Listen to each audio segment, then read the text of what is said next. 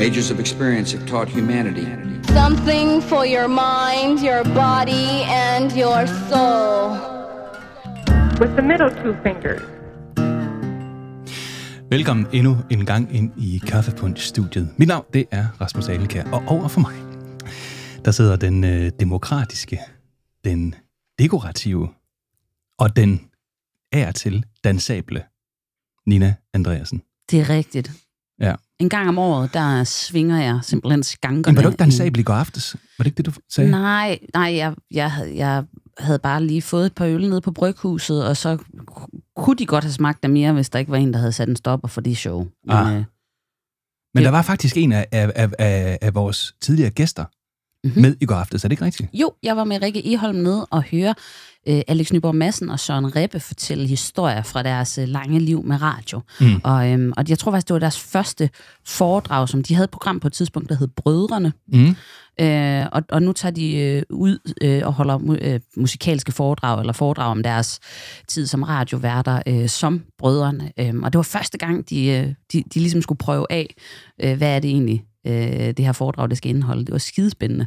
Men du dansede ikke? Jeg dansede ikke, nej. Nej. Der var ikke musik som sådan. Øh, der var øh, masser af gode historier. Okay, men det kan da anbefales, hvis det er noget, de tager på tur med. Ja, absolut. Ja. Absolut. Mange gode røver om øh, Kim Larsen og Michael Falk og rejseholdet og Hannibal og Jerry og Vicky Rasmussen. Alt muligt fedt. Men man må altså lige lytte til det, efter man er færdig med at lytte til, til kaffepunch Ja, i dag. klart, klart, klart. I dag, der skal det handle om, øh, om fødselsdag. Det er det helt store fødselsdagsafsnit i dag. Og hvorfor er det det? Ja. ja jamen, øh, det, du må sige det. Det er fordi, du har fødselsdag. Jeg har fødselsdag i dag, ja. Om- ja, ja. Og nu er du jo en mand, så jeg må godt spørge, hvor gammel er det egentlig, du bliver? 51. 51? Ja. Og jeg tror nok, jeg har fået bildet nogen ind, der var 52. Det Jeg synes, beklager 51 lyder bedre end 50, faktisk. Så det, det er egentlig helt fint for mig. Ja. ja. Øhm, Hvorfor? Og, øh, det ved jeg ikke. Jeg ved ikke. jeg er 50. Jeg er 51. Det, det svinger sådan lidt. 51. Har du nogensinde haft det der med, da, da jeg var 31, der gik jeg et helt år og bildte folk ind, jeg var 32, fordi ligesom det der med, når man tror, det er torsdag, Mm. og det i virkeligheden er onsdag. Og så da jeg blev 32, så kørte jeg bare et år mere med 32, fordi så var jeg nulstillet igen. Det er faktisk meget smart. Mm. Ja. Det jeg vil frem til, det er egentlig, at, øhm, at nu nævner du lige, at du var på, var det Vinbar i går? Øh, bryg, bryghuset. Bryghus. Esbjerg. Bryghus kan godt anbefales jo. Mm. Øhm, og der mødte du Rex, mm. altså, som vi jo havde med i et afsnit øh, om gøjler. Det synes jeg endelig, man skal gå ind og høre. Men øh, Rex, hun gjorde faktisk noget rigtig, både, både flinkt, men også finurligt øh, for mig her i morges, fordi hun sendte en fødselsdagshilsen rigtig tidligt, og så skrev hun, øh, Ras, du må godt få et ønske opfyldt i radioen. Åh, Og det husker jeg bare, som var den helt store ting, dengang man var, man var barn, eller sådan ung, der kan vide, hvad man skulle ønske, hvis der kom du ved, den mulighed. Fordi det er jo ikke hvilken som helst ting, bare lige få sådan en sang. Det er jo altså, opfyldt. Det er jo øh, et spørgsmål, hvem er man? ja, Hvordan kan man øh, vise, øh, hvad, hvad, man, hvad man mener om verden? det er en identitetsmarkør. Et valg af en sang, ja. Så, øh, men hun skrev, at det skulle være en fra 70'erne, en fra 80'erne eller en fra 90'erne. Hvad valgte du? Ja, jeg ved ikke hvorfor, men det blev Blurs, Boys and Girls. Okay. Øh, den havde hun så ikke. Nå. Så, så sagde hun, hun havde Song 2, og den tænker jeg, den var nok lidt for heavy til om morgenen for folk. Mm. Øh, men hun ville se, hvad hun kunne gøre. Om ikke andet, så vil jeg bare sige tak til Rex, fordi den, den, øh, den fine fødselsdagsindelsen kom her i morges. Her. Ja. Ja. I øvrigt, øh, apropos, hvis vi lige skal lave lidt housekeeping, mm. inden vi sådan rigtig folder det her fødselsdagstema ud, Ja. Så øh, har vi jo, øh, vi, vi har jo gang i en, øh, vi er inde på Instagram, vi er inde på Facebook og sådan noget. Inde på Instagram, der lavede jeg en, øh, en øh, afstemning Mm. mm. i, i forlængelse af vores gøjlerafsnit, og gøjlerafsnittet handler jo om det her med at have mange forskellige jobs og sådan nogle ting. Mm. Og der spurgte vi øh, de folk, der følger os, hvad er vigtigst i dit arbejdsliv? Er det økonomisk stabilitet, eller er det frihed? Mm. Og øh, meget overraskende, synes jeg, der var der faktisk 60 procent, der sagde, at frihed, det var det vigtigste for dem. Og 40 procent sagde økonomisk stabilitet. Ja. Så nu er det jo en fuldstændig ikke repræsentativ øh, afstemning, men ikke desto mindre, så synes jeg faktisk, det er meget interessant. Så hvis man gerne vil stemme med, eller Ja, øh, ja. diskutere med om øh, nogle af de emner, vi tager op, så skal man endelig øh, hoppe ind og følge os. Øh. En anden spændende ting i den forbindelse er også, at vi, jeg kan se på statistikken, at øh, de fleste lyttere, vi har i Kaffepunch, de kommer faktisk fra Københavnsområdet. Ja, det er vildt nok. Ja, fordi det her er jo sådan set lidt en podcast, der, der, der bekender kulør i forhold til at være fra den anden del af landet. Ja. Så vi er simpelthen så glade for alle vores lyttere helt over Østpå. Det er også bare indtil Det du er har, fantastisk. Altså, indtil, jeg, jeg synes simpelthen, det er total optur. det er indtil du har fået dit største fødselsdagsønske opfyldt om, at du gerne vil have en busreklame, der kører rundt herover. Det har jeg sagt til dig, men så, der, der sagde du klart nej, Ras. Ingen busreklamer. Ingen busreklame. Jeg sagde, jeg vil, jeg vil faktisk også gøre det i bare røv, men det synes du ikke... øh, Der sagde du stop. Ja. Ja. ja. Ja. Vi har et image at tænke på. Til gengæld, så har vi, øh, så har vi faktisk øh, gæster med i studiet i dag. Øhm, en gæst, som, øh, som, som altså ikke kan være mere aktuel, når det nu handler om, øh, om fødselsdag, fordi når man siger fødselsdag, så skal man også sige fødselsdagskage, og derfor, når man siger kage i vores område, så kan man kun sige Mark Mikkelsen. Velkommen til, Mark. Tak skal du have. Mark, du er, du er teknisk set bager, men du er ikke uddannet bager. Ah, teknisk set, det kan man jo ikke sige, når man er autodidakt. øh, jeg er jo vokset op i bageri. Ja. Øhm, og det Altså er jo egentlig sådan, bogstaveligt talt. bogstaveligt talt, faktisk. Og der vil jeg godt lige sige, der skal vi synge sangen, der bor en bager I Nørregade. i Nørregade, for 100. det var i Nørregade, du, du voksede op i en bager. Mm. Ja. Ja. altså, der ligger jo stadigvæk en bager nede i Nørregade. Ja. Ja. Nørregade 73 her i Esbjerg, og, øhm, og der boede vi faktisk de første fem år af mit liv, øh, hvor vi havde bageriet lige ned ad trappen, nede bag ved butikken. Ja. Og der var det jo sjovt, når man var en 4-5 år og skulle med sin far op klokken 1 om natten og gå med ham ned og være med i bageriet. Så det er, det, det er bogstaveligt talt vokset op med jer. Du stod op klokken 1 om natten, simpelthen. Mm. Mm. Hvad? Ja, jeg var ikke Eller- med ret lang tid, vel? Nej, nej, så var gik du i jeg seng igen, så eller jeg var hvad? med i hvad, et par timer, og så gik jeg i seng. Okay. Det er nemt. Øh, Sengen var jo lige ovenpå. Og din far er jo lidt en legende her omkring i, i det vestjyske. Øh, han, han, er jo, øh, han var jo altid meget progressiv. Mm. Øh, prøvede ligesom at gøre noget ved tingene og skubbe lidt til, til faget. Og så kan jeg huske en gang, der, der var han sådan også ind over det der lokal-tv, som vi jo havde engang. Altså øh, lidt kikset. TV Esbjerg. Jeg kan ikke huske, om det var til Eller det. TV1. Det var Ja. et eller Ja, andet. til Esbjerg hed det. Men han brugte det meget sådan, og det var sådan, så, så jeg, jeg tror nok, man betalte nogle penge, for at de kom Mm. ud, og så, og så stillede de sådan et spørgsmål, der var ret ledende. Nå, er det her så en bagerbutik? Kan man, kan man få andet end brød? Ja, det kan man. Man kan også få... Nå, øh, I har vel åben i åbningstiderne, eller hvad? Ja, det har vi. Det var sådan lidt på den måde. Nå, men uanset, den, den breakede han lidt faktisk, fordi at så inviterede han på et tidspunkt, hvor der var en stor sådan, offentlig debat om madpakker, så inviterede han simpelthen, så købte han en helt slot på, på altså, en halv time eller sådan noget, og så dækkede han bare bord med, med, med pålæg og hvad der nu var, og godt brød, og så satte han nogle børn rundt om, og så sagde han, børn, hvis I nu selv skulle lave jeres madpakker, hvordan skulle den så være? Mm. Så i stedet for, at det var sådan en voksen diskussion om, hvad der er sund ernæring og hvad børn skal have, så, så demonstrerede han bare, jamen hvis man nu satte noget ordentligt foran børn, så skal de nok selv vælge. Og det, de lavede, var jo nogle super madpakker, Mm. og altså, Ej, hvor fint. han, han var virkelig fed. Altså, ja. Er han stadigvæk aktiv, din far? Ja, ja, han, øh, han går stadigvæk ned i Nørregade og bærer hver evig eneste nat. Ja. Han er fri hver, hver weekend nu, men, øh, men hver mandag til fredag, der er der altså ham, der går og bærer alle brød, rundstykker og så videre nede i Nørregade. Men du er jo altså ikke i, i, i Nørregade længere. Du har jo en helt kæmpe stor ting kørende. Ja, jeg ved ikke, om den er kæmpe stor, men, men der er jo seks afdelinger af, af det, vi kalder guldægge i dag, øh, som jo laver præcis det samme, øh, som min far og mor har gjort i snart 40 år nede i Nørregade. Mm. Øh, det er jo konditorivarer og klassiske bagerivarer, øh, som vi sælger hver eneste dag. Så har vi så krydret det lidt med nogle caféer, øh, hvor vi prøver ligesom at modernisere bæreforretningen en lille bitte smule, øh, hvor man kan komme ind og sidde. Ikke øh, som man kender det fra lavkagehuset, hvor det er i papbær, sådan noget, men hvor det er med rigtig service, og folk, der går og rydder af osv. Og det har vi haft øh, meget stor succes med, og det er også en af grundene til, at vi, vi er nået dertil i dag. Det er simpelthen den branding, det har givet, øh, at prøve at lave en lidt anderledes bæreforretning. Og så er du faktisk inde på det, der hedder Henne Kirkeby Kro Mm. som leverandør. Mm. Det er jo sådan en Michelin-restaurant, er det ikke rigtigt? Hele to. To. Hele To. to, stjerner, Michelin-stjerner. Mm. Så du leverer brød til en michelin Ja, det, er- det er jo faktisk en sjov historie, fordi øh, altså, vores branche og restaurationsbranchen, øh, og formentlig mange andre brancher, øh, lignende i hvert fald, har jo store udfordringer med at finde øh, personale.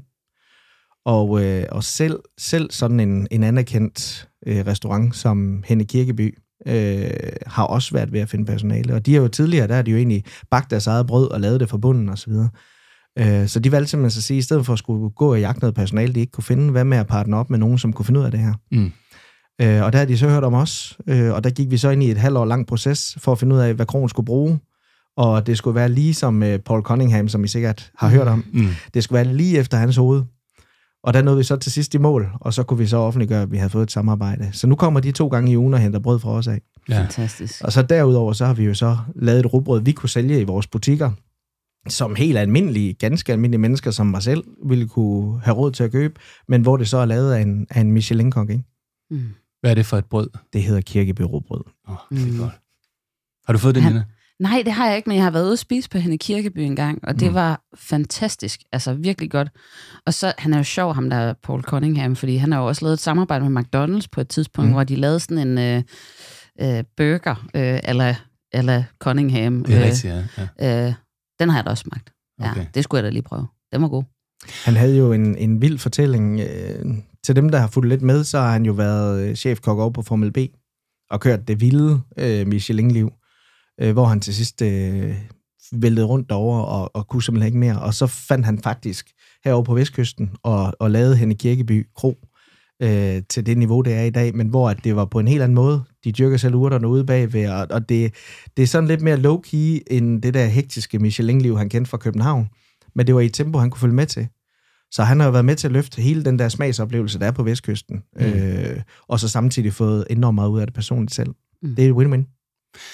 Så i dag, kan jeg lytte, kommer det til at handle om øh, fødselsdag, det kommer til at handle om bagværk, men også om en, en hel masse andre ting, som, øh, som relaterer sig til fødselsdag. Og vi har altså Mark med, og Mark har taget øh, noget med, som vi kan afsløre her lige om et øh, kort lille øjeblik. For the Patriot Act All of these machines are alike in many respects. and against the Patriot Act. Learn to work like one.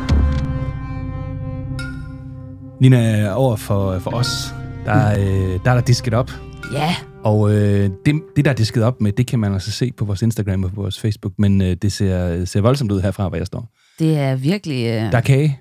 Det er der. Det er i hvert fald øh, det er noget andet, end der plejer at være i, Ja. i det her studie. Sådan. Det plejer at være løbsteg og rugbrød og den slags. Mm. Øhm, nogle gange ned fra din far, faktisk, mm. Øh, for Guldberg nede i Nørregade. Mhm. Øhm, Det ligger også rundt om hjørnet. Ja, nogle gange op, op fra, fra brødboksen. Der, altså, der, er jo, der er jo en god brødkultur i Esbjerg, synes jeg, øh, Afgjort. generelt. Men det her, det må man sige, det, det finder man ikke i alle. Nej, Nej. Det gør man ikke. Nina, vil du beskrive? det er jo øh, ægte konditorkage, det her. Øh, og det er vel ikke sådan en klassisk fødselsdagskage, øh, kage, eller hvad? Nej, altså i dag der er fødselsdagskage jo blevet mange ting. Øh, kunderne har mange forskellige ønsker. Øh, vi har jo tradition for at, at lave kagemænd til fødselsdag. Øh, men nu er der jo så begyndt at snige sig sådan lidt mere et amerikaniseret fænomen ind, øh, hvor vi også laver designede specialkager, altså temabaserede kager. Det kan være en datter, der er, helt vild med øh, Frost fra. Mm. Disney. Så laver vi en øh, Frost Disney-kage. Øh, I temaet i hvert fald. Øh, det kan være en dreng, der er vild med Pokémon, så laver vi det. Altså, det er kun fantasien, der sætter grænser. Men, men stadigvæk, de langt, langt de fleste, der er det altså det traditionelle, altså en kagemand, og så, øh, og så nogle skærkager, hvis det er det. Er der, er, og så er der jo nogle forskellige religioner inden for det. Altså, det, det sker i hvert fald, hvis man har boet Mm. lidt rundt omkring i landet, så er der jo forskellige kulturer. Altså, hvis mm. man er på Fyn, så er kagemanden jo en brunsviger. Mm, Kage. Brøndsviger. Br-. Mm. Øh, så er der vandbakkelsen, og så er der også den klassiske, det klassiske vinerbrød. Hvad sælger du mest af? Øh, ej, herover der vil jeg sige, det er nok øh, vinerbrødskagemanden, der stadigvæk spiller mest. Øh, der findes jo et hav, som du selv siger. Der er vandbakkes, der er brunsviger, der er kanel, øh, stangs der er, øh, hvad hedder det, vandkringlekagemand. Øh, så det er kun øh, fantasien, der sætter grænser for, hvad for en kagemand man gerne vil have. men det er sådan et ret unikt dansk fænomen, er det ikke det? Og det tror jeg, det er. Jeg ser det ikke i andre lande. Jeg kan være i tvivl om, om vores nordiske øh, brødre og søstre, om de, øh, om de, de har det. Det skal jeg ikke kunne sige. Jeg synes vagt, jeg kan huske et eller andet med en, en udlænding, der, der undrede sig over, at man, altså til børnefødselsdag, så har man jo kagemanden, og så når man skærer i den, så skriger børn. Mhm. det er jo også sådan en fucked up tradition, når man sådan tænker over Det er det. meget Ikke? mobil. øh, men Det har jeg set nogle amerikanere reagere på, det der Ja. med, at, at vi skal halshugge den der... Det er weird. Mm. Ja. Og det er jo en sjov, så du amerikanerne, de var, synes det var Jamen, mærkeligt. der- der Og er- Lige af alle nationer, der synes jeg måske, det amerikanerne ikke kan forholde sig til det. Det er måske... Sådan lidt en, en voldelig kultur, eller sådan. Ja. Nej, men der er sådan et, øh, der er sådan et, et, øh, et, et, et YouTube-program, der hedder Rope Trotting, tror jeg det hedder, med sådan to øh, fantastiske gay guys over fra, fra øh, hvad hedder det, København. Og så, øh, så oplever man Danmark gennem dem, og de gør virkelig meget ud af det. Altså, Og de amerikanere... de amerikanere, Altså, jeg, jeg, jeg to, øh, to øh, smukke mænd Mm. fra Philadelphia, tror jeg det er. Jeg har fulgt dem et stykke tid, men faktisk mødt den ene af dem også. Øh, lige sagt hej. men tænkte, det være upassende at sige alt for meget hejagtigt. Men, øhm, så det fik jeg ikke gjort. Men, men de, de kommenterede nemlig på den der fødselsdagstradition med, at vi hugger hovedet af i den der video. Det er også helt vildt morbidt egentlig. Men det er helt naturligt. Så, kære børn her i, i børnehaven, nu skal vi Nu hugge skal hovedet. vi hugge hovedet af, når I skal skrige. Hvad med, med sådan med, med kagemand, kage, kagedame, øh, non-binær, øh, vin og brød? Altså, hvordan har den ramt jer, den øh, ting? Jamen, det er jo det dejlige ved at ligge i, i Jylland, øh, og måske endnu bedre at ligge på Vestkysten, fordi der er, øh, altså, vi har ikke oplevet nogen som helst problemer med, at vi kalder det en kagemand. Øh, og langt de fleste, som der har mere end en brik at flytte med, de kan også godt regne ud, at hvis vi har en kagemand, så kan vi også lave en kagekone. Mm. Øh, og hvis det er, at man er i tvivl om, man er det ene eller det andet, og man siger, har I mulighed for at lave en, der både har bryster og så noget mellem benene, øh, så kan vi sagtens finde ud af det. Men laver man en kagemand med en normal, altså, der vil, er det ikke bare, Vil du have sagt diller? ja, altså, det, altså, er det ikke bare, at, at, at, at, at hvad kan man sige, Nej, jeg synes, vi kunne skal være? spørge Mark. Altså, har, har du nogensinde lavet en, en kagemand med en ordentlig gøj? Det har vi. Jeg troede, du ville sige nej. Det har vi. Vi har lavet en med en kæmpe en. Og vi har også lavet en med hår på. Og vi har lavet en med nogle kæmpe store bryster. Okay. Vi har også lavet, vi har faktisk, det var faktisk, øh, det var vældig sjovt. Det var op på, øh, på fødegangen. Der bestilte de en kæmpemæssig øh, vagina. Okay. Øh, For Ja. nogen ville måske kalde det en tissekone. Ja. Øh, Hvordan vi- går man til den opgave som konditor?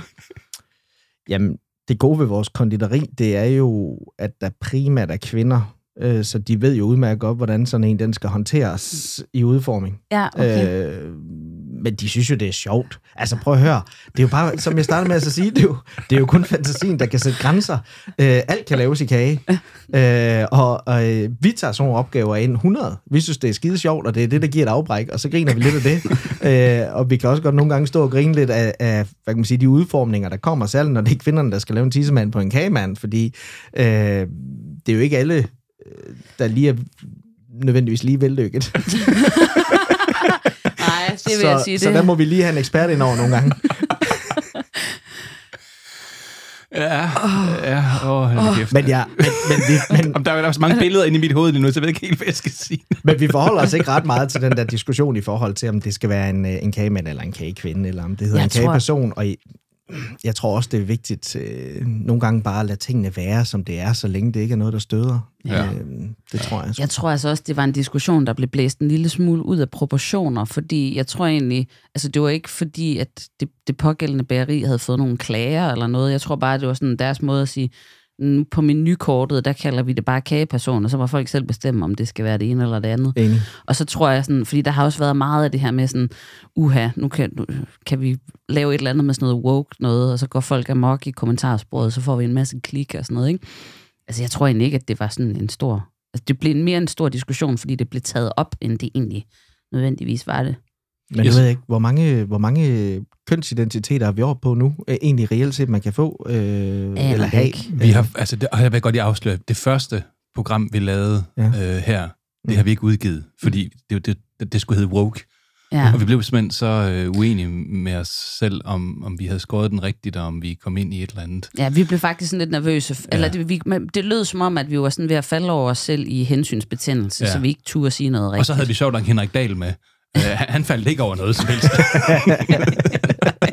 men men, øh, men, men det, det valgte vi altså at sige, det, det var faktisk ikke helt. Nej. Så, så, så vi tør ikke spare på dit spørgsmål. Nej. Nej, men det er fair nok. Men, men så lad mig prøve. Mm. Øhm, prøv at forestille jer, at øh, man har en ganske almindelig mand eller kvinde, der er uddannet bager eller konditor, øh, som måske er i slutningen af 20'erne, midten af 30'erne, og egentlig ikke har beskæftiget sig med ret meget andet øh, på sådan et højere, hvad kan man sige, Akademisk. akademisk niveau, hvor at, at vi er ude i de her små ting. Altså, der, der er, I bageri, der kalder man sgu en spade for en spade langt hen ad vejen. Det, mm. Mm. det skal ikke være så kompliceret.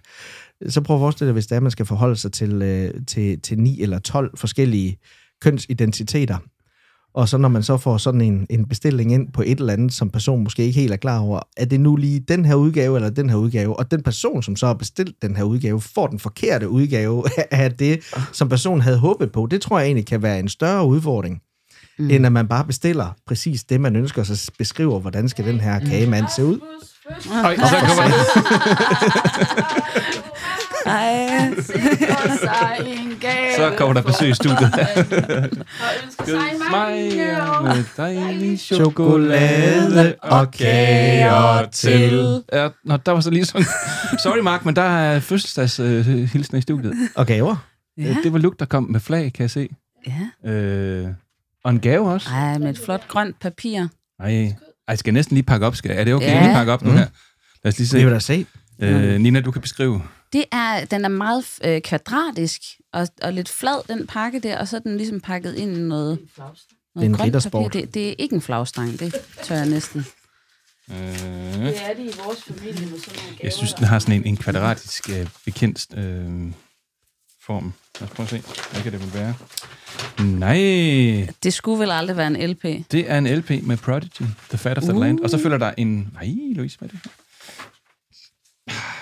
Skal du Se, til koncert? Jeg skal til koncert med. Prodigy. Så jeg har fået Prodigy både på vinyl og på, øh, på live-oplevelse. Hold kæft, Og det, det- det er Sådan. en god kone, mand. Jeg er så det må glad for... Jeg har, jeg har ikke set Prodigy nu. Har I set uh, Mm-mm. Prodigy nogensinde? Mm-mm. Nej. Det skal jeg her. Det skal jeg se. Det er den øh, 2. december. Og der er sjovt nok to billetter. Er der også en til dig, Louise? Ja. Det gør jeg også altid. Det der. Man giver jo ikke bare én billet, og så siger hej hej, vel? Man giver to, og, sådan, og jeg regner med, at du tager mig med. Nej. Også en billet. Tusind tak for det, Louise. Prøv lige at se, vi har fået kage. Mhm. Der er kage. Kan det være, der er noget tilbage til dig også efterfølgende? Eller hvad? Vi skal se, om vi kan få Bertil med ud herindefra. Det er, Um, det er fordi Bertil godt kan mærke, der er god at Mark, stemning i Bob studiet her. Mark godt kan lide uh, franske bulldogs. Jeg elsker franske bulldogs. Ja. Det er bare toppen. Han er også virkelig en, uh, en god dreng. Hvor er du jo Bertil. heldig, at, øh, at mange af de her, øh, tænker jeg, eller i hvert fald dem der, Ja. det er nogen, du kan komme ind og opleve. Altså langt de fleste af de øh, kunstnere, jeg lytter til, de er jo døde. De er døde. Ja. Hvad er du ude i? Jamen, jeg er jo en sokker for Frank Sinatra. Uha. Mm. Ja, jeg elsker det.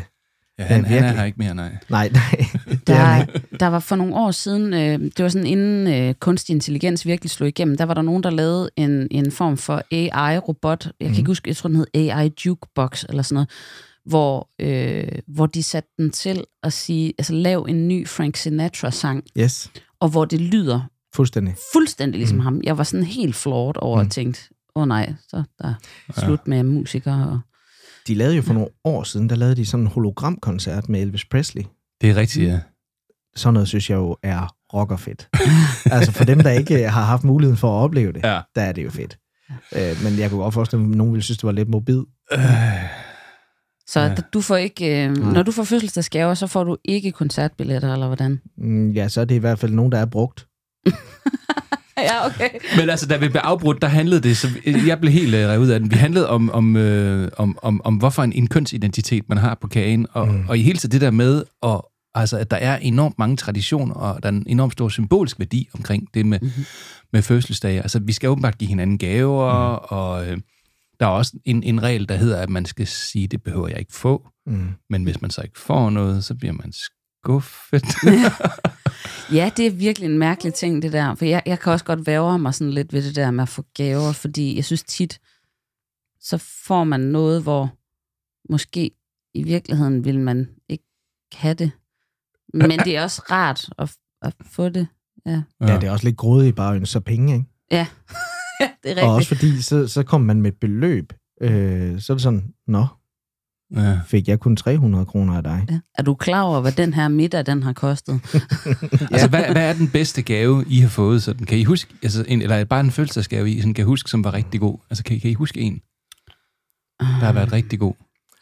Ja, altså, der, der var sådan en, jeg kunne huske som treårig eller sådan noget, der fik jeg en, øh, øh, sådan en traktor med pedaler på. Jeg var sådan lidt en drengepige. Mm. Øh, men det var sådan set ikke den, der var den fede. Det var den papkasse, den kom i.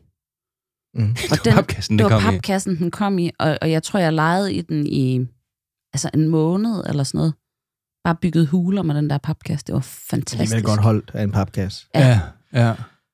Altså for mit vedkommende, der var det min 11-års fødselsdag, hvor jeg fik en mobiltelefon. Uh.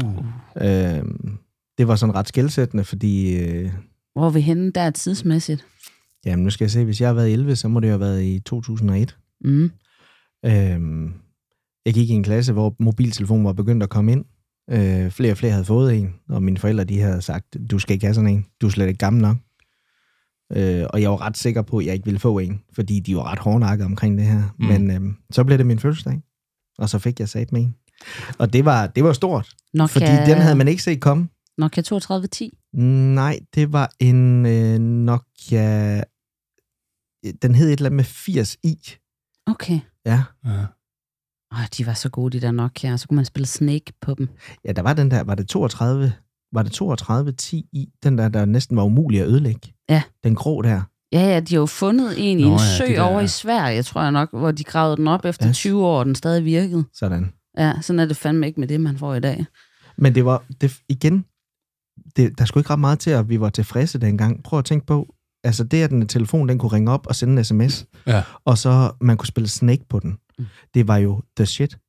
Og jeg kan huske, jeg lå og sms'ede om aftenen, og de var nødt til at gå ind og tage den der telefon fra en, for man lå bare og sms'ede med sin kammerat. Det var det vildeste. Ja. I dag, der kan telefonerne det samme som en computer. Det er jo helt vildt. Ja. Men det er sjovt nok, at de, de, de, de fødselsdagsgaver, jeg kan huske, og det er også noget, der har været en hel del af dem efterhånden, men, men øh, det er ikke altså sådan, altså, værdi på den måde. Mm. Øh, jeg tror, vi, altså, nogle af de bedste fødselsdagsgaver, jeg har fået, det har sådan en LP. Og nu, altså, nu har jeg fået en LP igen i dag, ikke? men jeg gik faktisk lige i går og, øh, og, og, øh, og lige ryddet op, og så skulle jeg sætte en plade på, og så satte jeg Stings The Dream of the Blue Turtles på, som jeg fik, ved jeg, i 13 års fødselsdagsgave i 1985. Mm. Øh, og for, for mig, der har Stings Dream of the Blue Turtles altid været efterårsferiepladen. Mm. Den har den der efterårsferiestemning, og d- den, den skulle jeg lige høre i går. Øh, og den kan jeg huske, jeg fik, øh, og jeg kan huske den der dag, hvor jeg fik den, min fødselsdag, min 13-års fødselsdag, jeg kan simpelthen huske den dag, at det har kedet mig lidt. Og der var det begyndt at blive sådan lidt normalt, når man havde fødselsdag, så var det jo en, en festdag og en kæmpe dag, og der var arrangeret børnefødselsdag. Nu er jeg blevet, sådan, nu er jeg blevet teenager den dag, og der var ikke arrangeret børnefødselsdag og sådan noget der, fordi det, det, det var uinteressant, ikke? Og det, så var det faktisk lidt, ja, det havde måske været meget fedt, hvis der havde været mm. sådan et langbord med noget kagemand og sådan lidt. Men jeg fik Stings-pladen, så det var, det var på mange måder sådan en, en journey ind i, i voksenverden, mm. at nu, øh, det her det er, hvad der skal ske i resten af dit liv. Det er kulturelt, men det er du- ikke særlig festligt. kulturelt, men ikke så fedt. Men der er også noget med, altså, øh, de der sådan barndomsfødselsdage, ikke? Og så når man bliver sådan omkring de der 20-25 år, ikke? Mm. Altså, øh, i hvert fald indtil man er 18 måske, ikke? Så er det jo hvert år, hvor det er sådan, it's a thing, det der Ja. med at have fødselsdag. Ja. Men så går det ligesom over, og så bliver det sådan hver femte år, ikke? Så er det 20, 25, 30. Så fra 30 og op til 70, der fejrer man kun hver 10 år. Sådan, For med, alvor. med en rigtig fest, ikke? Mm. Men så når man nærmer sig slutningen, så, er det sådan, så ved man jo ikke, man ved jo helt ærligt ikke, hvor længe kan det her show Mm. fortsætte. Mm. Mm. Og så fra 70, så går man over til 70, 75, 80, Mm. 85, Ja. ja. 90 og så videre. Og så er det 91, 92, 93, Ja, 94. præcis, så er vi tilbage Og så over barndommen. 100 hver halvår. Er det ikke sjovt? Jo. Ja. Er det Men- sådan, det kører simpelthen? Ja, okay. ja. Jamen, det tror jeg, du ret i. Ja. Øhm, men i forhold til gaver, altså nu, nu er vi jo alle sammen voksne mennesker, der sidder her. Øh, jeg tror, det, der betyder mest i dag, det er egentlig øh, gaven at blive overrasket. Mm. Øh, fordi... Øh, Ja, det man ikke vidste, man ja, havde brug for. fordi Ikke også? Ja. jeg ved jo, altså, nu er vi måske også meget privilegerede os, der sidder her, men, men når det er, jeg har fødselsdag, eller det er jul, jeg ved fandme ikke, hvad jeg skal ønske mig. Mm. Jeg aner ikke, fordi hvis vi mangler noget i hverdagen, så køber vi det jo mere mm. eller mindre. Mm. Øh, og tit og ofte, hvis det er noget, man skal spare sammen til, så kan man jo ikke tillade sig at ønske sig det i fødselsdagsgave alligevel, fordi der er jo ikke nogen, der skal give en gave til 5 eller 6.000. Mm. Så, så, så det er mere det der med, det behøver ikke engang være dyrt. Bare det her er en gave, der viser, at jeg har tænkt på dig. Ja. Eller jeg kom lige forbi det her loppemarked, og der så jeg den her, så kom jeg til at tænke på den gang, og så et fint kort, der beskriver øh, den oplevelse, man havde. Det er jo sådan nogle ting, der betyder noget for os, når vi når den her alder. ja. Øhm, det behøver ikke at være så vildt. Fuldstændig rigtigt. Jeg, jeg har en veninde, som er en meget dygtig kunstner, og hun... Øh, øh, dygtige kunstnere, de har jo ikke nødvendigvis så mange penge. Mm. Og hun kom på et tidspunkt med et værk, hun havde lavet øh, til mig, hvor jeg bare var sådan, what? Og det er mm. alt for fedt, ikke? Mm. Nu går jeg selvfølgelig og håber på, at hun bliver rigtig rig og berømt, så det bliver mange, mange penge værd og sådan noget, ikke? Men ikke, at det nogensinde skulle sælges, men, Nej. men det er også det, netop det der med, sådan, at jeg har gjort en indsats, eller øh, gjort mig nogle tanker Mm. på en eller anden måde. Jamen, tankekapital, det kan meget mere, end en, en, en rigtig kapital kan. Øh, I hvert fald i det henseende. Mm. Jeg har faktisk fået to gaver, eller jeg har fået gaver af begge jer i dag Mm. faktisk. Man kan sige, du- du kom, Nina, med en, øh, En plante. en plante, ja, i en, En- plastikpose. Det er en, øh, en plante, jeg har været i gang med at spire fra en anden plante. Ja. Øhm, Hvad er det for en plante egentlig? Øh, En stueplante. det er, ja, altså det, ja, øh, men den kan faktisk godt trives i sådan lidt et badeværelsesmiljø, hvis det er, at man er sådan en, der godt vil have planter på badeværelset. Og det er bare, fordi nu er vi i Vestjylland. Det kunne godt have været en, der udviklede sig til en sjov urt. Øh, nej, nej, det er det ikke. Det er ikke den det er der. Det ikke. Nej, det er ikke, øh, nej, Nej. nej, det, det, det, Jeg spørger bare, for vi er i Vestjylland. Jeg- Du ved, det kunne godt ske. Altså, jeg har, jeg har købt noget på planteskolen oprindeligt. Igen, det kunne godt ske. Det, men, øh, men jeg tror hverken, du skal spise den, eller, eller gøre, gøre andre ting ved den. Nej. Men, men lige, lige en øh, lille muldpotte. Men det er, jo, det er jo en fed ting, fordi så kan jeg jo så kan jeg plante den, og så hver gang du laver kaffepunch, så kan den jo, måske skal den være kaffepunch, Ja, planten, ja, og så kan vi se den så vokse. skal den være hernede, og så kan den stå op øh, i Bobleche-studiet her. Ja. Mm. Ja. Det var faktisk, en, det var faktisk meget godt. Men det er faktisk en ting... Men det er jo en fin lille gave, altså mm. kan man sige, som, som, som øh, man kan glæde sig over rigtig meget, at den står der lang tid, og øh, man tænker også, den har ikke, altså, den har ikke kostet altså, en million, så derfor kan man også godt tillade sig at tage imod den og være glad. Det, det, det, det er jo sådan, det er jo, det var skide godt, Nina, det var faktisk. faktisk sådan en ting, Tak vi begyndte på på et tidspunkt, hvor øh, øh, øh, min kæreste Lasse, han er, har meget grønne fingre og kan få alt til at gro. Vi har haft et Øh, afsnit, hvor han har haft gule tær også, skal lige sige, så nu vi så i de grønne fingre. men, øh, men hvor han begyndte ligesom at, at lave små øh, citrontræer, altså ud af, af citronkerner, som, Ja. Mm. som, øh, når vi havde haft citron og sådan noget.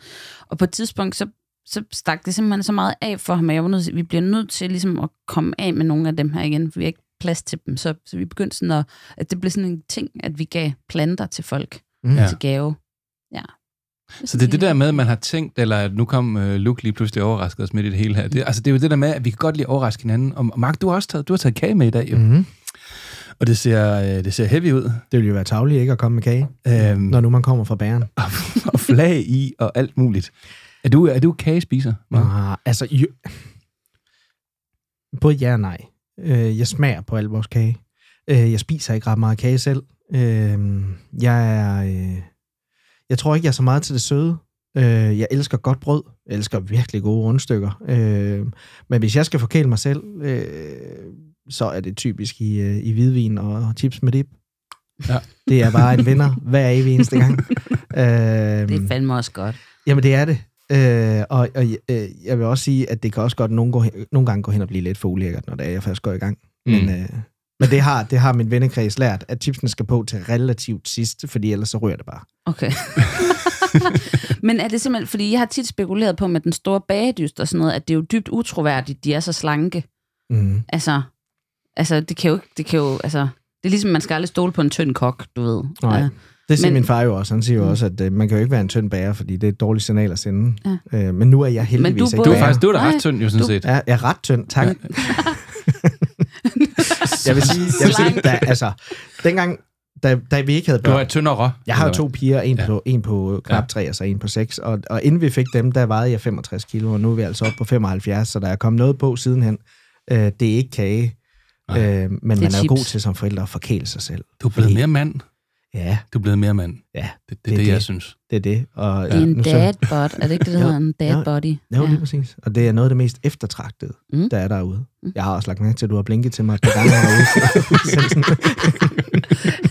altså, jeg bor jo sammen med en dad body. Så, det, så du er vant til det? det er jeg vant til det. Mm. Ja. Hvad er det for noget kage? Kan du ikke lige prøve at forklare, hvad du har taget med? Jo, altså, ja, det er lidt forskellige smagsvarianter. Det er ikke klassisk fødselsdagskage, man kan få det som fødselsdagskage, hvis man vil. Igen, fantasien sætter kun grænser, når man går til bageren. Det er to muskager, og så er det to cheesecakes. Uh, hvis vi tager den første tallerken herovre, så har vi uh, muskagen, det er en hindbærmus med chokolade. Det er en klassiker. Det fungerer bare, og alle kan lide det. Uh, så har vi en uh, cheesecake her, som er en, uh, en uh, rabarber lime. Uh. Og så er det på en digestive kiksebund, som vi har rørt sammen med smør. Og så får man ligesom den der masse, der bare er dejlig sprød masse og crunch. Så har vi over på den anden tallerken, der har vi en mango karamel. Altså hvor du har den lidt øh, søde, tunge øh, karamel. Og så har du så den her friske mango. Også en super muskage. Og så den sidste, det er sådan en, jeg kan altså kun spise en halv, hvis jeg endelig skal i gang. Men det er vores chokolade cheesecake. Og der er Det er ikke jo så meget... perverst. Ja, det er det. Den ser Det er det. heavy ud, altså. Og igen også på den her digestive øh, kiksbund, som der skal være i en, øh, i en cheesecake. Den har sin egen guld, sådan, hvad hedder det, underlags, Mhm. mm. øl, ølbrik, kagebrik. Mm, en kagebrik. Mm. ja. Hold kæft. Hvordan, hvordan gør vi? Altså, skal vi, skal vi smage det? Ja, det det synes jeg, vi skal. Jeg er jo heller ikke den helt store kagespiser. Altså, jeg, jeg, øh, jeg spiste, meget, meget øh, vaniljeis, da jeg, da jeg var dreng, og det var sådan noget, man gjorde dengang, eller i hvert fald is. Trefarvet. Trefarvet, ikke Ja. også? Ja, altså, altså, altså, min bror og jeg kunne godt dele sådan en liter der. Ja. Øh, og så, så holdt det op. Var det også en fødselsdagsting? Med, Nej, det var bare sådan en weekend-ting, så kunne man godt, altså, men der, altså, det var det, det mest uromantiske, det er bare sådan en, en, altså en liter is. Jamen også fordi den ligesom kom i den der sådan pap-container, Pap-container, hvor, ja. hvor det Ja, ja. sådan, ja, det, man skulle gøre lidt ud af det, hvis Men man... øh, altså, det var, altså, igen, Mhm. man var glad for mobiltelefoner, Mhm. ikke også? Man var glad for en LP-plade, man, altså, det var vidderligt godt. Ja. Det var, det var, det var, det var festligt, det var fedt, Mhm. det var cool. Det fungerede. Det gjorde det, Altså, altså. der er der heller ikke noget så festligt som en trefarvet is. Men det er der da ikke. Tre farver. Det spiller bare, og så på et hvidt fad. Ja. Og så øh, efter et kvarter, så ligger der ingen is tilbage. Det ligger alt som, som, som, som sådan noget sjap nede i Ja. bunden. Og det skulle man også. Altså, spise. med en ske, ja. Skal vi prøve at smage det her? Ja, gør det. Øh, hvad, Hvad for en starter vi med? Jamen, kan I, Ja. ikke bare, kan I ikke smage lidt man forskelligt? kan smage det, man kan jo selv, man, jeg ved ikke, jeg har set de der med, med de der rigtige øh, gourmet, så, så, spiser de sådan fra den samme tallerken. Nå ja. Nå ja, det kan man gøre det? Ja. Ja, I må bare ikke anmelde det på samme måde, som de gør i den store bagedyst. Hvordan, hvordan, det, det har jeg slet ikke set. Øh, hvordan gør de Har det? du ikke set den store bagdyst? Nej, nej, nej. Har du Oh det? my god. Ser du heller ikke vild med dans? Hvad Jamen, er jeg, jeg, et ser slet ikke sådan noget tv. Ej, jeg er faktisk heller ikke lige kommet med på den her runde af den store bagdyst, men, men altså en ting, det er, det er jo altid fedt at se folk, der er passionerede omkring noget. mm. Øh, folk, der gør sig umage. Og så er det altid fedt at se voksne mennesker græde over bagværk. Altså, Men det er sgu også fedt, og det kan godt være, det er mig, der Altså, sådan de er... græder i udsendelsen over. Ja, ja. ja, hvis det nu fucker op, du Ja. ved, altså, åh, Ja. min ganache, den bliver rigtig dårlig og sådan noget. Det er virkelig fantastisk fjernsyn. Men det kan også godt være, at det er bare mig, der er et dårligt menneske, men jeg synes også, det er super fedt at så se, når det går galt. Ja. Det er faktisk, fordi sådan en udsendelse, hvor det bare spiller for alle, og alle Ja. bare er glade, det er jo ikke sjovt. Men Nej, sidder du det- som fagmand og kan sige, den der, der, der går de galt i byen. Det der, det kommer ikke til at gå godt. Kan Nej, du se fordi det? det, det bliver eller? jo klippet simpelthen sådan, så det, det er jo altid sådan, at så springer de fra en, hvor det kører bare, og så går man hen til Julie, der står og tuder ned i, i, i, i at hun skal starte forfra. Altså, mm. øh, så så det, det kan jeg ikke se.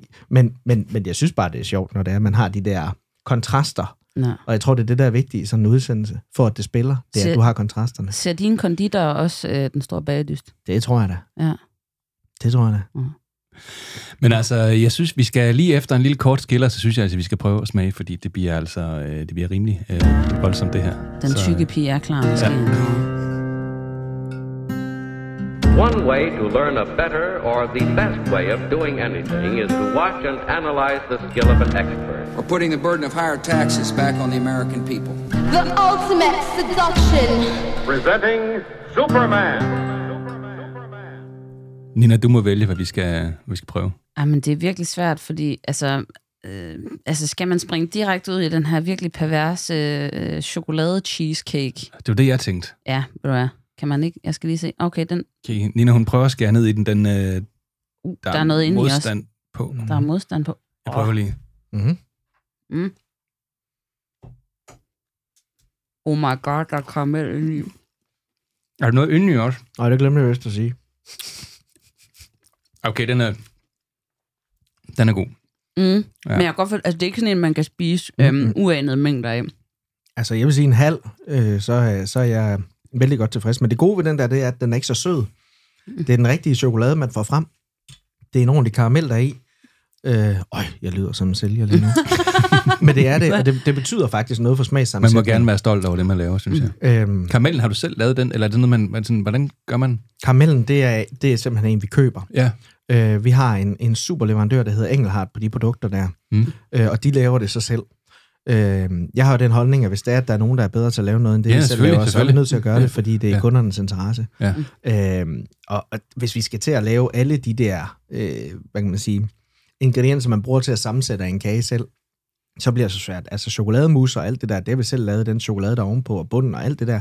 Men sådan noget som en karamel eller en hindbærmarmelade eller Mm. sådan noget, det gør vi ikke selv. Der finder vi nogen, der er meget bedre til det end os. Ja. Mm-hmm. Men det er det altså også virkelig godt. Mm. Det må jeg sige.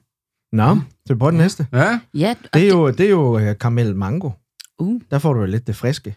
Ja. Mm-hmm. jamen, det må vi hellere... Øh, Jeg prøver Ja. den her. ja. tager vi lige et hjørne af den her. Det er meget hyggeligt, at man alle sammen prøver at smage den samme. Ja, det er rigtigt. Ja. Ja. Det er sådan nærmest lidt ligesom en, en vinsmagning, bare med kage. Og det glemte jeg at sige, der er crunch i den her. Bare for at det ikke er sådan noget øh, mus i mus med lavkagebund. Den smager Mm. lidt ligesom, hvis man får sådan en god italiensk is. Sådan, Mm. lidt, øh, sådan lidt den der, Mm. Den der sorbet-flavor der. Mm. Den sådan frisker lidt. Nu må I lov at sige, hvis der er noget, I ikke kan lide. Fordi Jeg der kan findes, jo, der findes jo lige så mange øh, meninger om kage, som der findes mennesker. Jeg synes, den er rigtig god. Jeg synes også, den er rigtig god. Ja, jeg, jeg har jo sådan et tvedelt forhold til mango.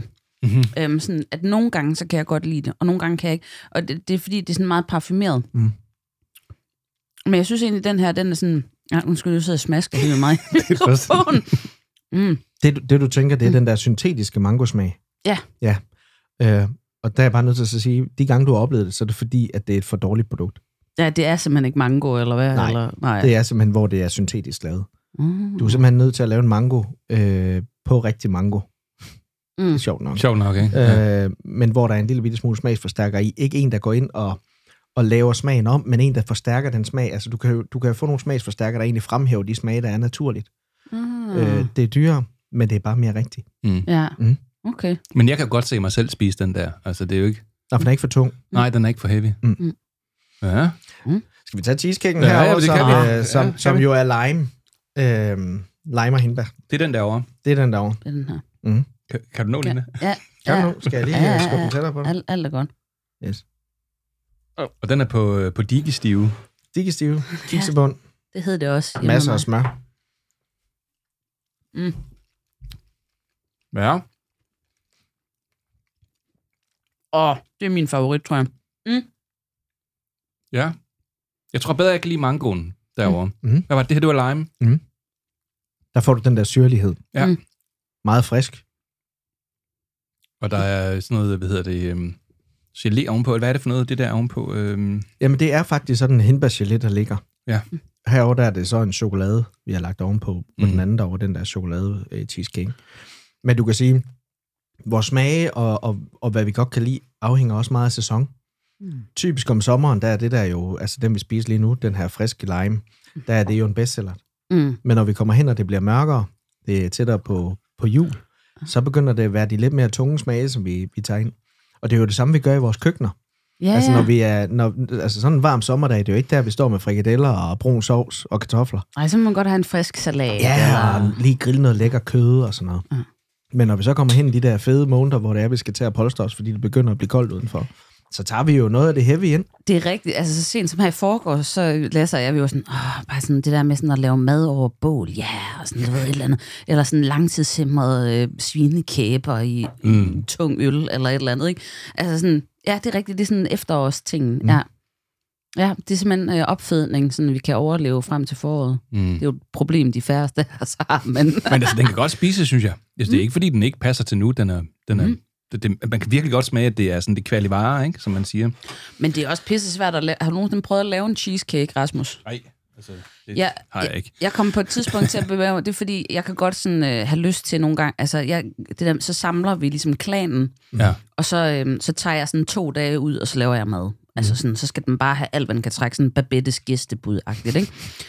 Og så, og så havde jeg fundet sådan en, øh, det var sådan en fire lags cheesecake øh, med et eller andet. Det var masser af citron, masser af hvid chokolade, masser af gode ting og sådan noget, men, men det var sådan fire forskellige lag.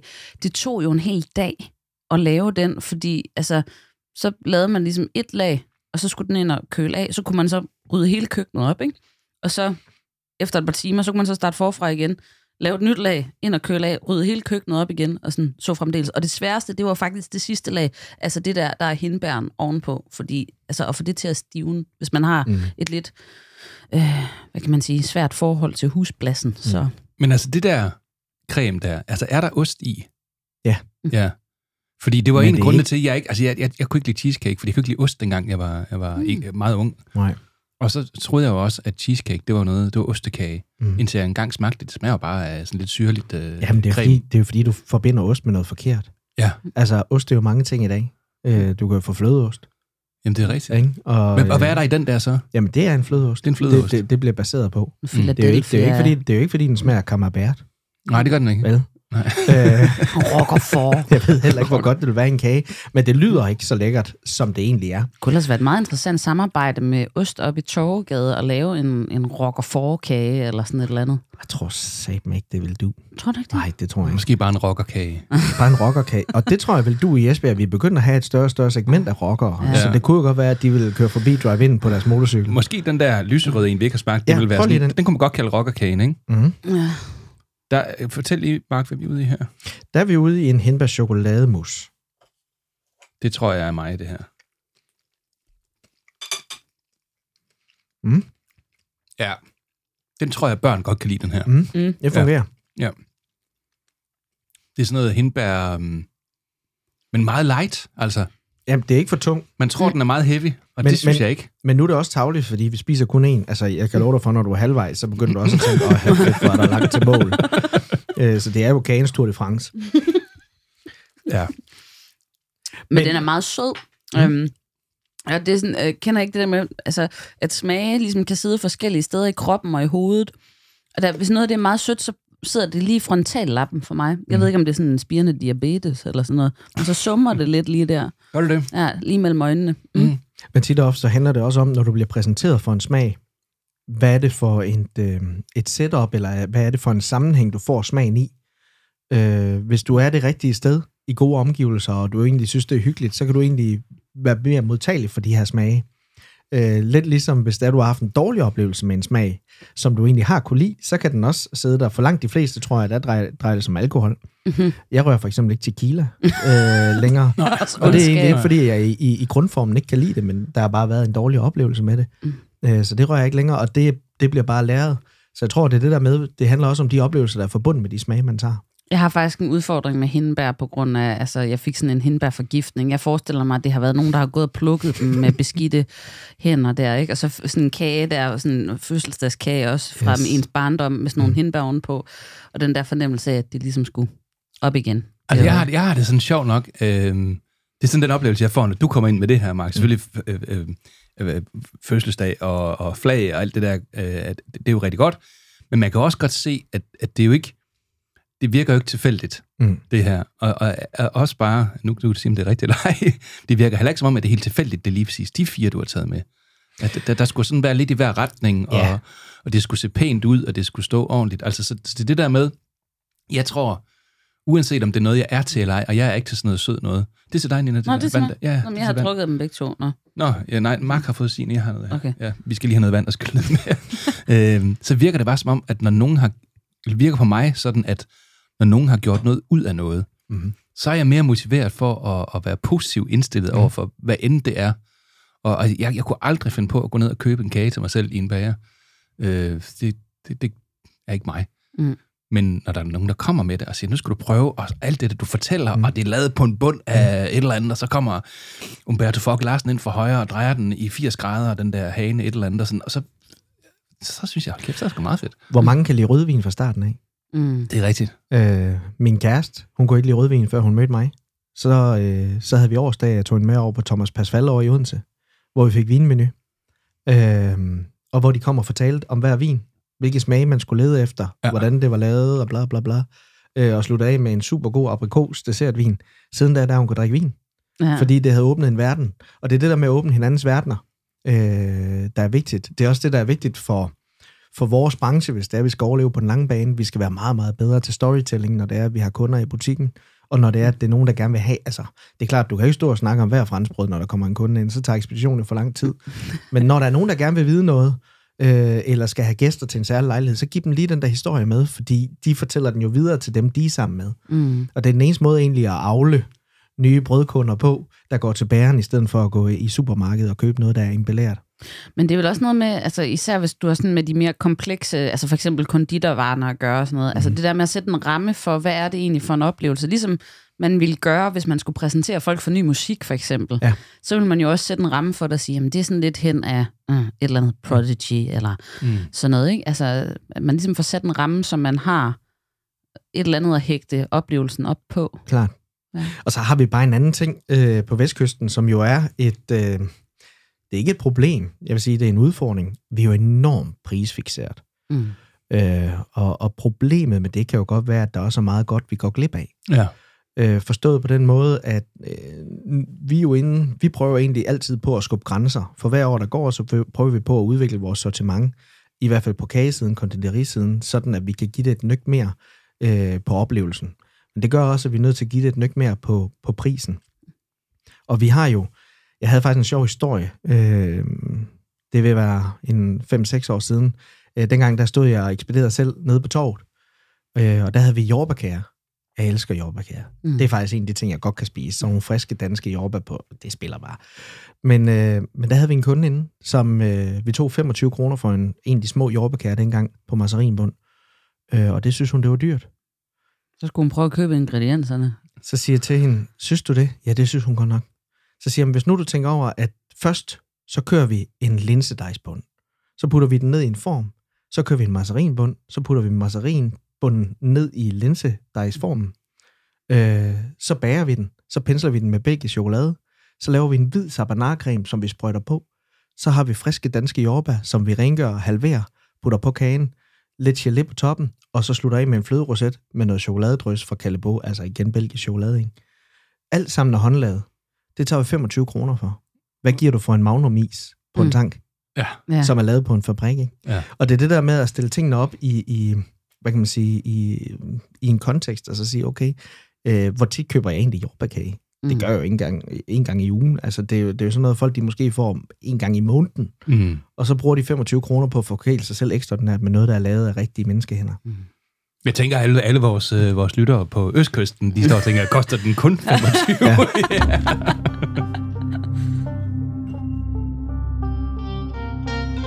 The Army Air Forces has announced that a flying disc has been found and is now in the possession of the Army.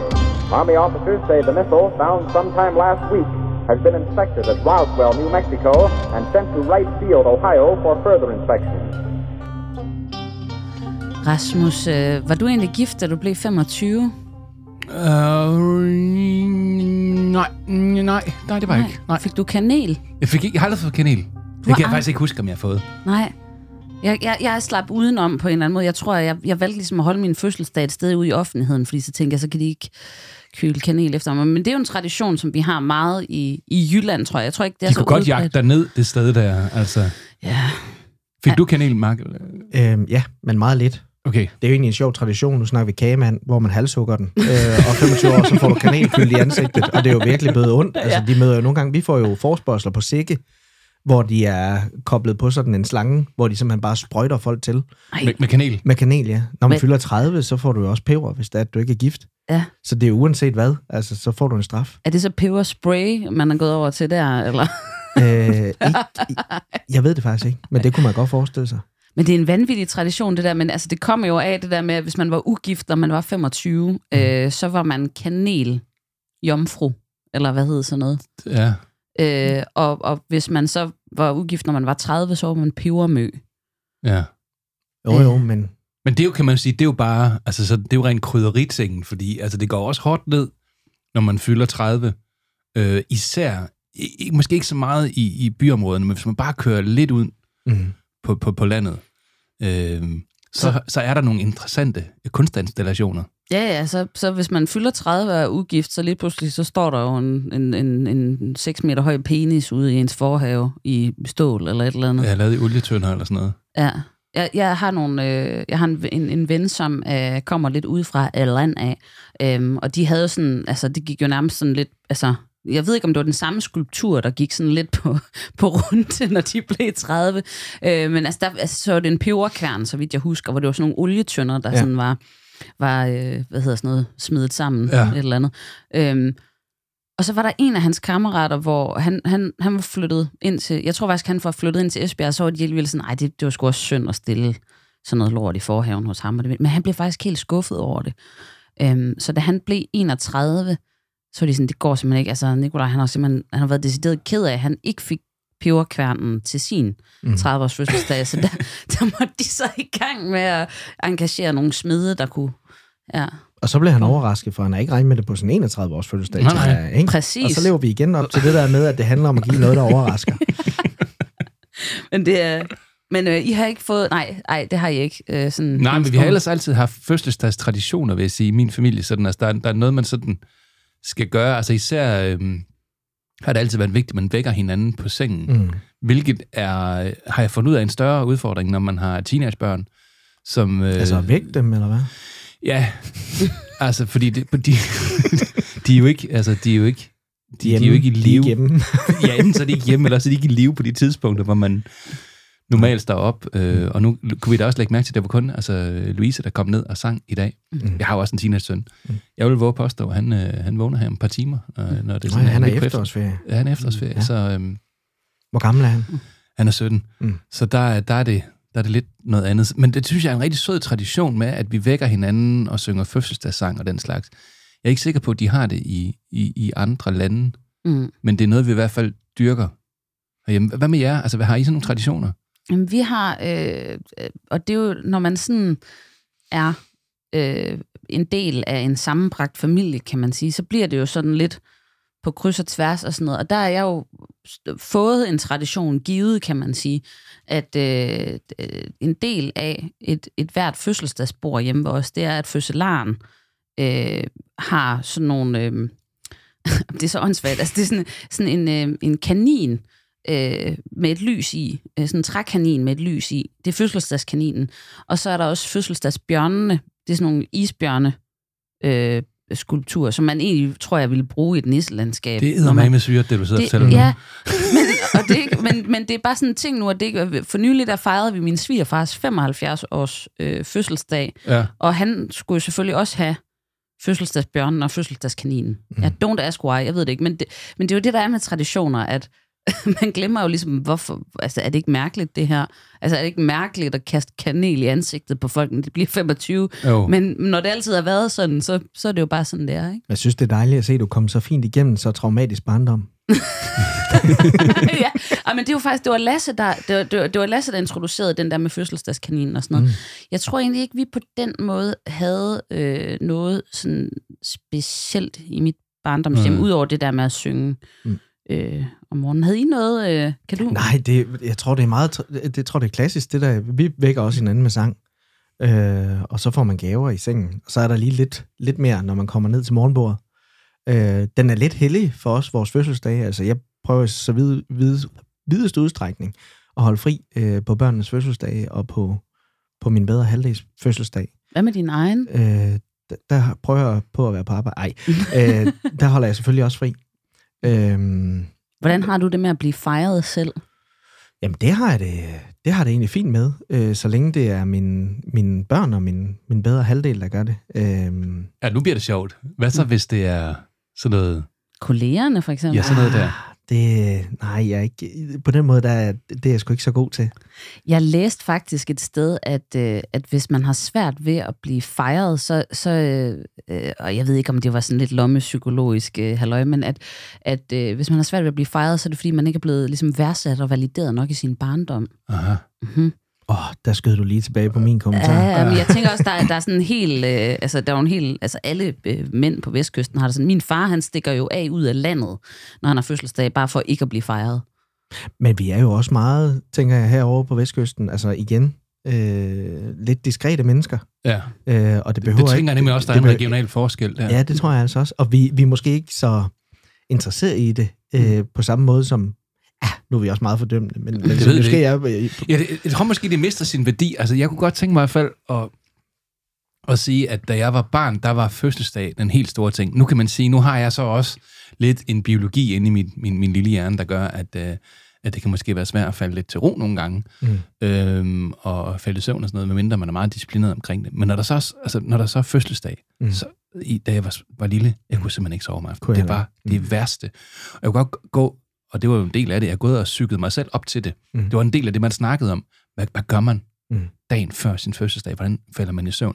Så mange af mine børnefødselsdage har gået ved, at jeg har været dødhammerende træt. jeg har simpelthen været så smadret, fordi jeg har bare ikke sovet, og det har bare været, åh, jeg har været overspændt, og sådan, altså klinisk småstresset i virkeligheden. så det egentlig ikke var så sjovt, altså. Øh, og, og, og vi boede i et, øh, i sådan et, vi boede i noget, der hed Gesing, som var sådan et, ny Gesing hed det, som var sådan et, et, et parcelhuskvarter, hvor vi, altså, var så mange børn. Det var, det var et, altså, en oase. at Var du en del af Gasing-banden? Jeg var ikke en del af Gesing-banden, men, men vi, jeg, var, jeg var en del af Sloan My Crewet. Okay. Ja. Øh, s- s- som også huggede op med Rønnebevej-rollingerne, som, som, som var mit, mine homies, ikke? Og de skulle ikke fuck med os.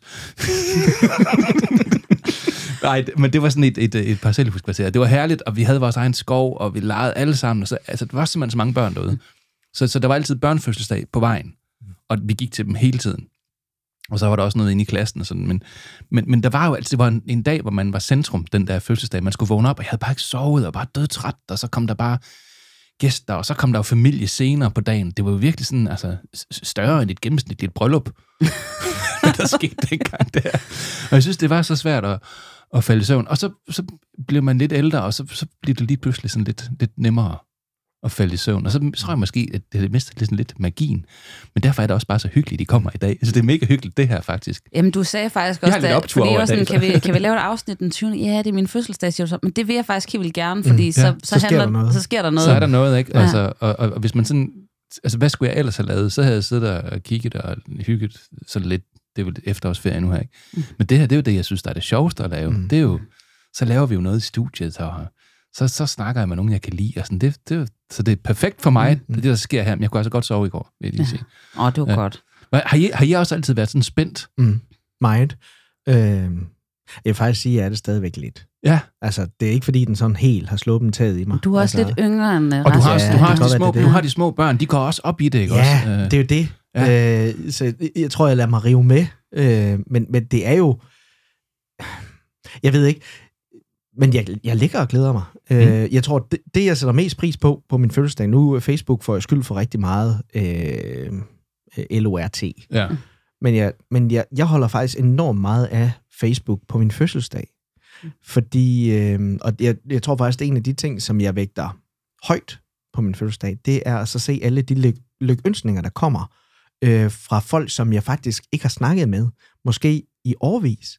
Hvor det er, og jeg ved godt, at det er sådan øh, toppen af selvbedrag, fordi vi får jo alle sammen reminder om, at Ja, øh, han ja, har fødselsdag og ja. alt det der. Det er rimelig uforpligtende at gå ind og skrive en fødselsdagshilsen.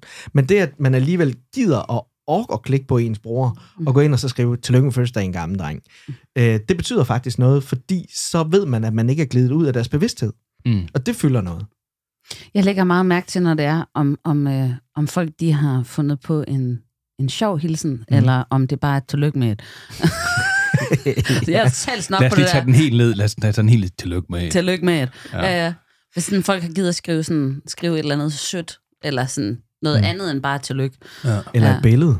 Ja. Billede uh. fra gamle dage, eller sådan noget, det er fedt. Men det er igen det der med A for effort, ikke? Fordi mm. at, øh, at, at øh, man får følelsen af, at de har faktisk gjort en lille indsats for det, ikke? Yes. Ja, så det, jeg dømmer meget Ja. øh, folk på, Det synes jeg hvordan fair. de hilser lykønsker. Mm. Altså, jeg lægger mærke til på min Facebook-væg, den er åbenbart slået til, Ja, eller ja. fra, eller et eller andet, så man kan ikke gå ind og skrive tillykke på den. Til gengæld så har jeg fået altså x antal beskeder i dag Mm. fra folk, jeg normalt ikke har sådan på besked med. Men varmer det ikke? Jeg synes, det er mega hyggeligt. Ja. Jeg synes næsten, det er hyggeligere at Ja. få en besked, end Yes. det er at få den offentlige hilsen. Ja. Og folk gør sig faktisk lidt mere umage end Yes. Ja. Så du har ret. Ja, jeg, jeg er så en kæmpe hyggelig, fordi jeg skriver aldrig nogensinde tillykke til nogen på Facebook selv længere. Øh, det gjorde jeg meget i starten, men jeg gider ikke rigtig mere.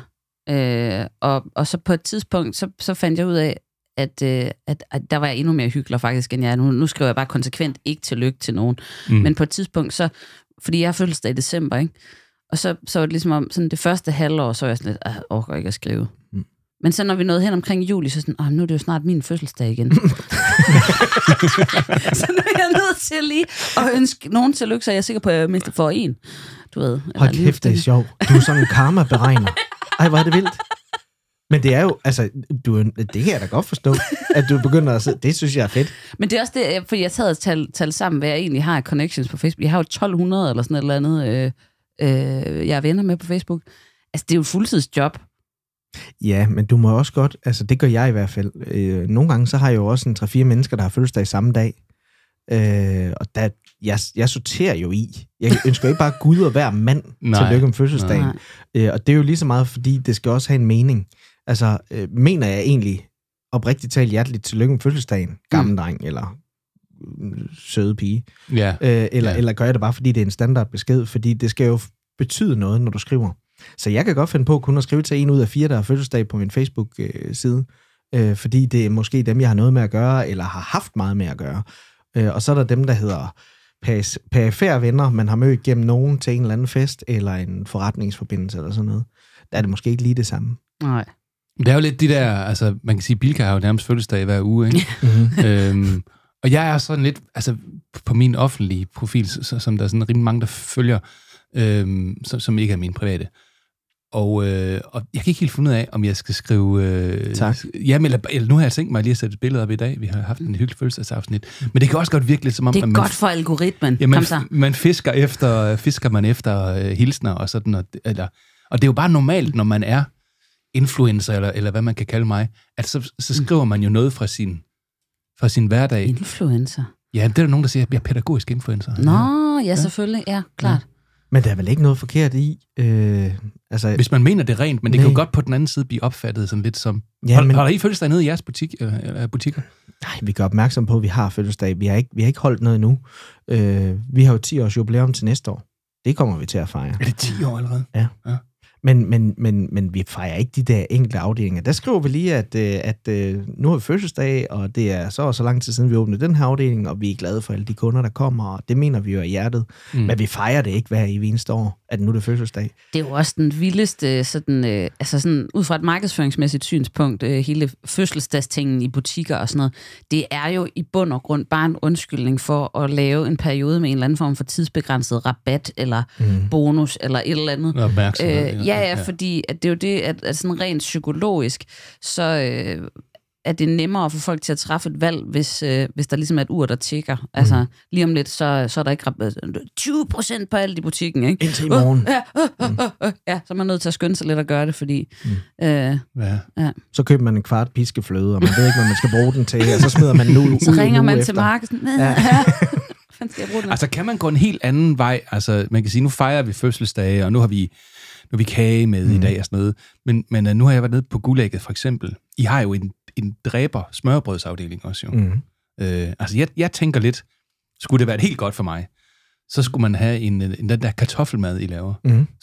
Fødselsdags kartoffelmads mand. Et eller andet. Kunne du ikke lave sådan Det kan du bare bestille. Prøv at, jeg siger det igen. Det er bare kreativiteten, der Ja. sætter grænser. Ja. Altså, hvis du gerne vil have en rugbrødskagemand, kageperson, Mm, kageperson. øh, you name it, med kartoffel på, så laver vi bare det. Ja. Ja, eller kan- en, der er udformet ligesom Bertil.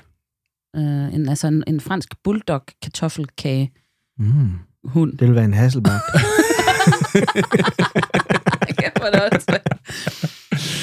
Det har været noget af en afs- afsnit, vi har haft i dag her. Der har været gaver, der har været kage, der har været øh, uopfordrede øh, øh, fødselsdagssange, der har været, der har været det hele.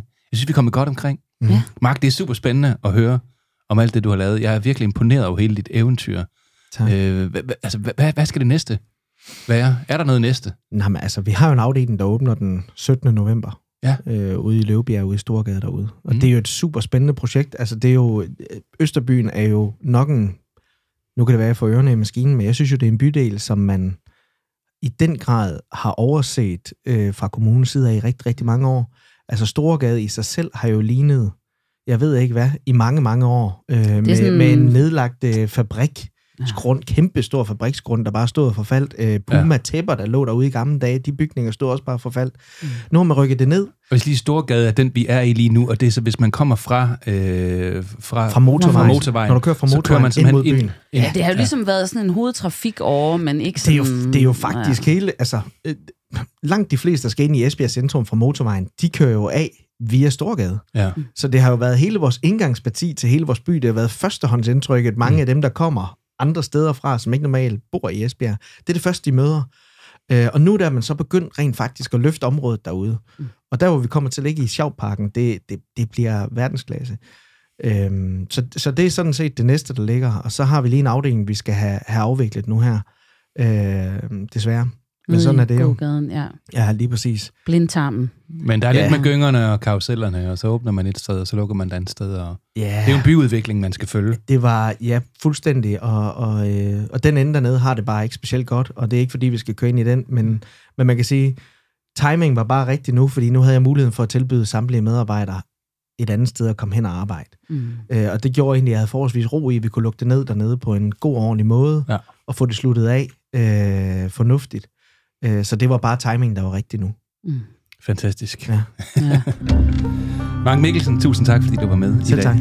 Og tillykke med fødselsdagen igen, Ja, Rasmus. tillykke. Tak skal I have begge to. tak til dig, Nina. Tak til dig, kære lytter. Håber, du tjekker ind en anden gang. Find os på Facebook og på Instagram. Vi ses en anden gang. Ha' det godt. Hej. An axis of evil one foot ahead of the other to give you proper balance. Humanity.